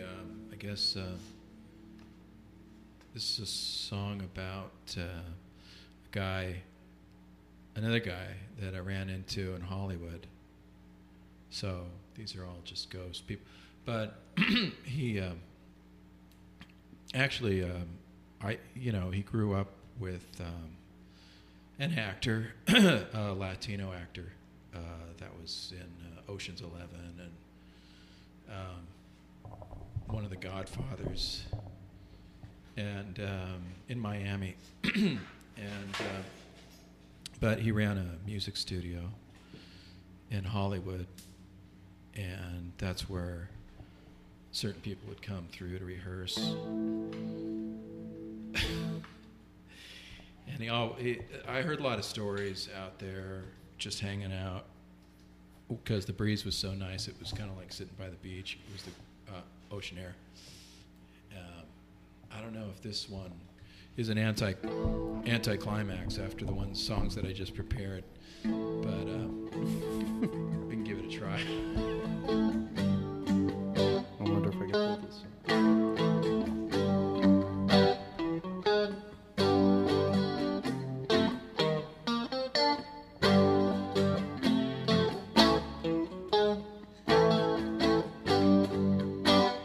pull this. Walt Whitman. Chewing tobacco. Henry David Thoreau.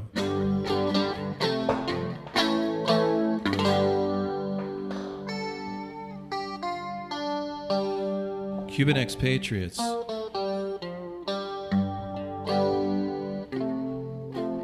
waded off the shores of Miami.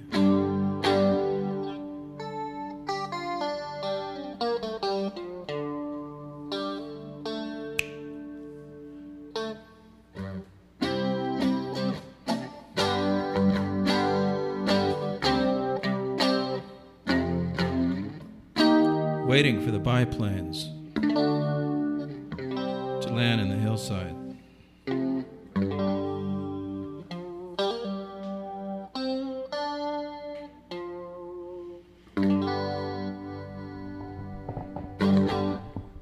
right, well, that's that one. Love it. That's called, what was that? I don't know, Cuban Gold or something like that. Feels like an excerpt from a greater story. Yeah, they're all, you know, fragments of some kind of collage here or story that that was a character that ran a music rehearsal studio in Hollywood. I just spent many nights, like, you know, there was a comedian next to him that drank Colt 45s and smoked buglers. Wow. Oh, I remember one time a guy came up to him asking for a cigarette, and he said, yeah, can I have one of your buglers? And my friend, his name was, anyway, I won't say his name, but he played the Potluck Comedy Store Potluck, and he'd been doing it for like decades. I mean, he started in 1974 and he left town in like 2004. And, but I just, you know, he would like come back and see it with like, hey man, strictly A-list tonight, like his material, you know, all I knew, he had one joke and it was just, the machine ripped his leg off. He had a friend that, you know, lost 100 pounds in one visit to the gym and the machine ripped his leg off. Wow. Yeah. That was like one of his, probably one of his best ones. Someone at my work told me she lost. She's like, I just lost 240 pounds, and I was like, wow, congrats. And she's like, yeah, I just got a divorce. It's like, oh, 240 pounds. Oh, it was okay. A man. Yeah, yeah. 240. I was like, oh, congrats. She knew. You want some champagne? What his weight was. Oh yeah. I'm sure she remembered. Yeah. Yeah, it's getting up there, 240, depending on your size. But that guy, he left, but I remember this guy. Yeah, came up to him asking for a bugler, and he said bugler. Mm-hmm. You know, he said you want a bugler, right? Mm. And he said no, it's a bugler, he said. You know, there's a guy with, guy playing a bugle on the cover of the package. You know? It's a silhouette, but it's clear. It's not bad tobacco, actually. It is kind of like Turkish, you know, but it's it's bad. It's bad. I don't know. I have another guy that if he smelled any tobacco secondhand, he would freak out. He would smoke weed, but if he smelled any tobacco, and like he had a good job. You know, he was a news writer. Mm-hmm. Like, I met a lot of people downtown in L.A. that were, like, different, you know, a wide variety of people that hung out there in the patio. He was a very cool guy. He wrote the news for, like, Channel 5 for a long time. Mm-hmm. And now he does, like, documentary, or he does news for... you know, it's a TV thing, but it's like a government news channel. But he was somebody who, you know, was okay with weed, but if it came to cigarette smoke, that was no go. Yeah, just like a classist kind of thing. I guess so. You know, but you couldn't hold it against him because it kind of like, you know, you knew he was right. No, Bugler is some fine tobacco. Buglers? Yeah, it's all right. It's got a, you know, it's not Bali shag, but it's still pretty nice. Yeah, and back in like 2000, it was like $2. It was like $2 for a pack of that. I remember it went going for like 5 to 7, depending on where you went. Yeah. Yeah, Top, I think, was a little bit lower in quality, right? Top, that was really straight. Or you used to get it by the drum, right? It was like a oatmeal box or oatmeal tin. Yeah. Top. Oh yeah. I think it came with its own little roller. Papers. And papers, and a roll. Yeah. Wow. Just one of those little. Yeah. Wow. Yeah. So you know, I'm not Ted Nugent here. I don't have like a whole album to put down with you. Do you have one more to close us out? Let me see. Boy, that'd be a real downer if I don't.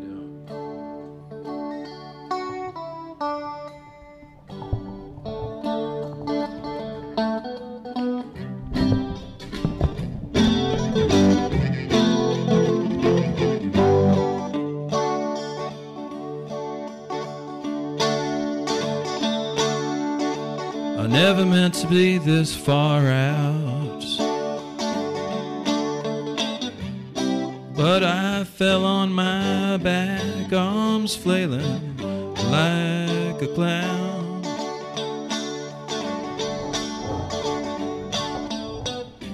At ease and secure under the sun,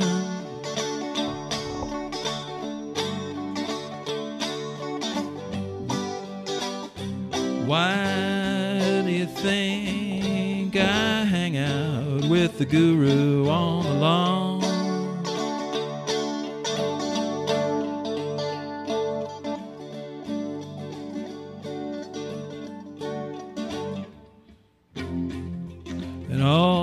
Can do is drink yourself out.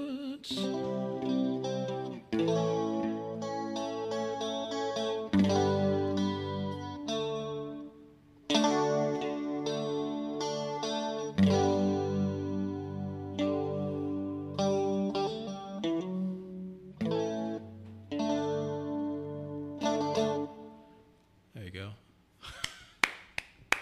Thanks. That's called This Far Out. Is an easy title to throw that one. Throw on that one.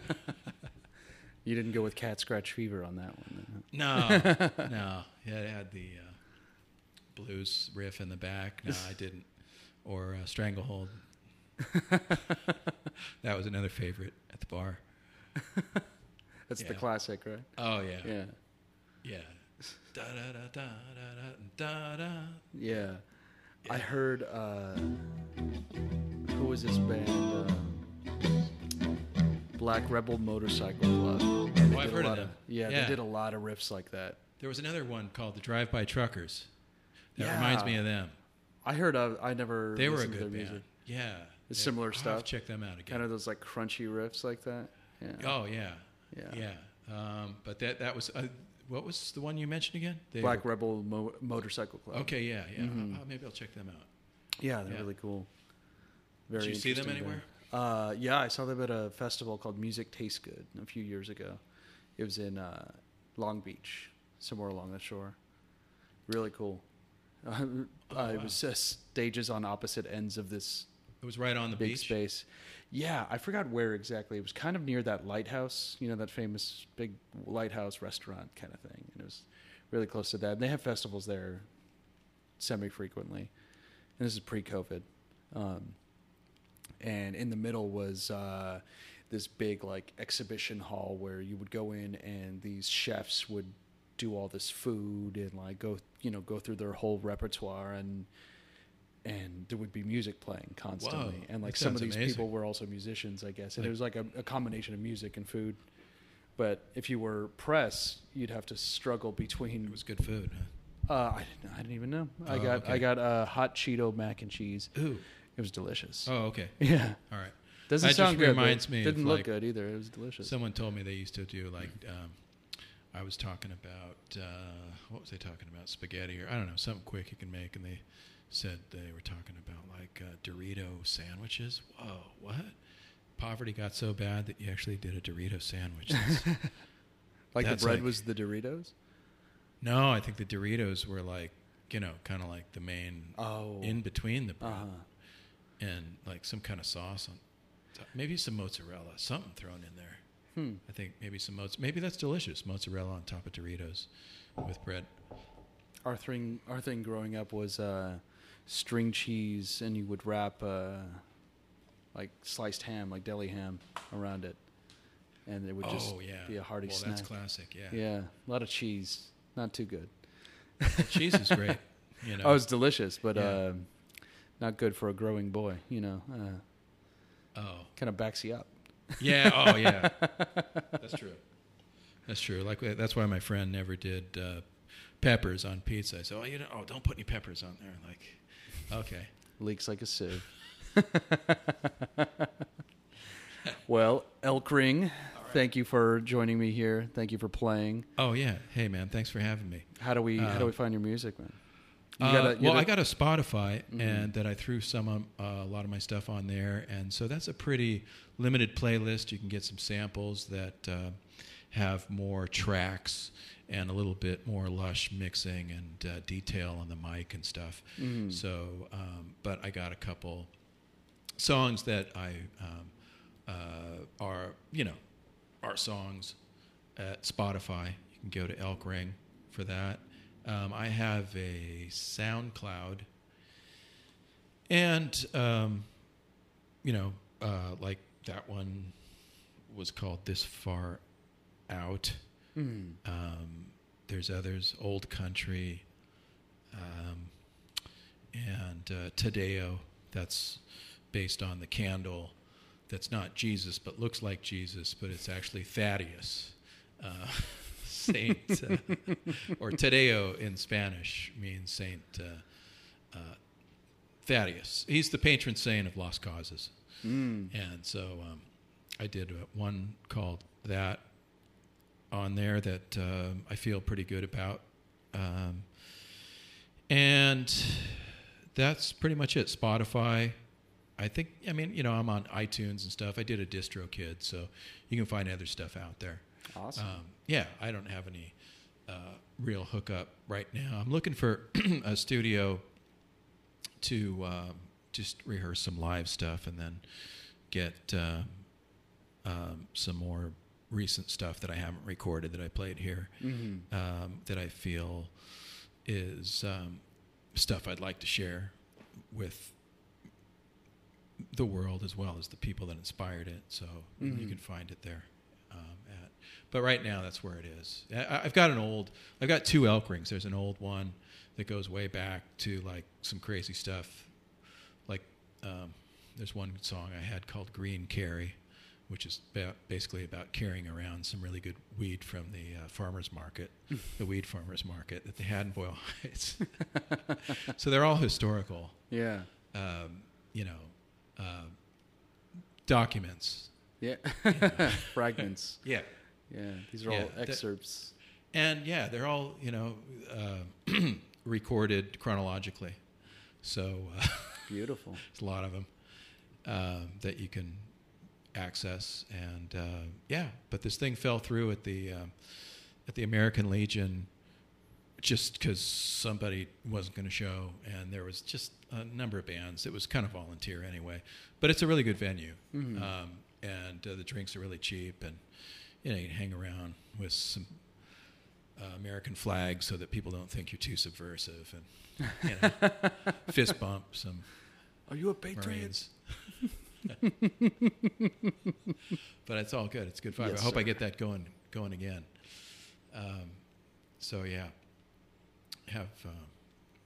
And you're now a regular at Pomona Loud. Yeah, I the sound guy there is really cool. He's so, accommodating, and really, he doesn't, he hooks you up when you get on stage, and he's really got a lot of attention to detail, very considerate, and really good vibe. Yeah, I like that place. They just don't have any food. That's the only thing. Yeah, DBA doesn't have food. No kitchen. But but the vibe there is really cool, and I've had a good time, you know, with I really enjoyed some of the the acts. Fun fact: you can bring food in there. Oh, really? I didn't know that. Okay. If a bar doesn't serve food, they have to let you bring in food. Wow, I didn't know that. Mm-hmm. That sounds like... You have to be able to eat. Kind of like if you get hurt, you know, at the emergency room, they can't see you because you don't have insurance or something. They can, like, you know, they could stabilize you with chips. And then you got to move on. A slice of a pizza, maybe. You get to smell someone's pizza. Let's get a whiff of this pepperoni. But yeah, that's a convenient place to stop by, and it's a downtown here, kind of in between Pomona and LA. It's a developing area, I suppose. Yeah. Oh, Dale or Brothers? Not Dale Brothers. What's it called? Last Name Brewing. Oh, Last Name. Yeah, they've got a cool spot. Yeah, yeah. I want to start watching some more of the bands that play there. Yeah, because the sound guy there is cool too. They're all pretty cool. Yeah, they got a cool hookup they've had for a while. I don't know how far it goes back, but they've really expanded too. That whole where the stage is and where all the people are sitting, like that audience area. They used to be just parking lot. So they really expanded. I used to park right there, like right up front. It was nice. Yeah, I guess that was COVID deal. But it was weird. Like the first time I was there, it was kind of like a high school all-night party vibe. And then some guy told me, hey, really? That's weird you picked up on that, because it was like there was some kind of all-night teacher's party. How funny. Yeah. It's like, wow. They're all just emulating the students. Claremont. Like, we can drink. And we were hanging out with kids. I think they're the ones that kind of left early. Like, who's this crowd coming in now? But there was a bus. There were a lot of people. It was filled. It was late, and the whole place was filled. There. It was really like... That place has been around some years. They do well. They've done well. They've expanded. I started to see their beer, I think... randomly on the East Coast. I saw Pomona Queen, and I was like, I know Pomona Queen. Oh, on the East Coast? Yeah. I think somebody just had it, and they happened to be from this area, I think. And I think they brought it with them. And it's like, where can I find Pomona Queen? And I started looking for it. Yeah. I don't think I ever found it. Yeah, well, hey, I suppose, I've got highlights, if you go online, that are selections and things that are kind of... picks you can focus in on, because I got so much material that's what it is. I got like a handful you can access that are pretty representative of what I've been doing for the past 2 years. Cool. Yeah. Very cool. Yeah. And I don't know, man. I just like getting looser and more into myself in an authentic way, and that's what it's all about, man. Moments of self-realization. Yeah. Yeah, not some kind of something that it's like, developing a picture or whatever that is something that's there that you're, you're getting closer to, rather than just some kind of, apparition out of a hallucination that just is meaningless. Or maybe some of that too. I don't know. Right as your own hallucination. Yeah. Yeah. Like Stephen King. Yeah. Sounds about right. Yeah. Well, thank you, bud. Yeah. Hey. All right, Justin. We should really do this again soon. I was thinking we should do this. I'll get we should do it some live reverb Twitch and a tube next time. Sound. Oh yeah. Next time we'll actually tune this thing up a little bit, and we'll bring some cigars. Oh, you can't smoke in here, right? Probably not. We can find a place to do it, though. Oh, yeah. We'll probably do it outside. I don't know about that. Okay. We'll find a place. Yeah. Cigars sound good. That'd be nice. Heck yeah. Yeah. I'll have a better AV setup, too. The batteries don't die. All right. I'll have to fill that with pictures of you. Yeah, I got, people that'll tune in that have been following, and I'm looking forward to that, and, talking to... whoever tunes in that has seen me live and would like to rekindle or maybe plan some more adventures. Who knows? Maybe a tour. I'll buy a Dodge van, like one of those ugly modern ones, and that look like a Galinda wagon, but they're a Dodge. With that big wheel on the back. Yeah, instead of underneath. Yeah. You know? That big gaudy wheel on the back that's a different color than the rest of the van. Those are the old ones, yeah. Yeah. Yeah. Oh, yeah, that's what I should get, man. Just hook it up. I got to know. I could find that for sure. People that fix my car. I think you're in the right town. Yeah, I am, actually. That's where I get my car fixed currently. There you go. Shout out to Pomona. Absolutely, man. They're really reliable. Henry's Automotive. I don't know him. I should probably go there. They're totally, knock on wood, you know, their integrity is how they built their reputation. Oh, good. Yeah. It's hard to find in a mechanic. You know, I mean, I think that's their cornerstone. That's how they've got their, they've got a lot of reliable, long-time customers. Mm. I had a mechanic who was convinced he'd go to hell if he ever ripped somebody off, and... Oh, I think that's these guys operate on the same. Do they really? Metaphysics? Yeah. I saw that on their wall. Yeah. Hey, whatever keeps them in line, you know. Hey, man, it's people need things, you know. They need I'm some, down with it. They need some. If you need the fear of hellfire, then you know, fire and brimstone. If that keeps you honest, then more power to you. Yeah, you know. It's if you're upright, you know, that's all good. Yeah, my tires need rotating, so I may hop in there. Yeah, absolutely. No, they could do that for sure. I'll give you their number. We'll trade links and stuff. Oh, yeah. We'll get, that'll be the next phase. Well, thanks again, man. Hey, thank you, Justin. See you soon. So much.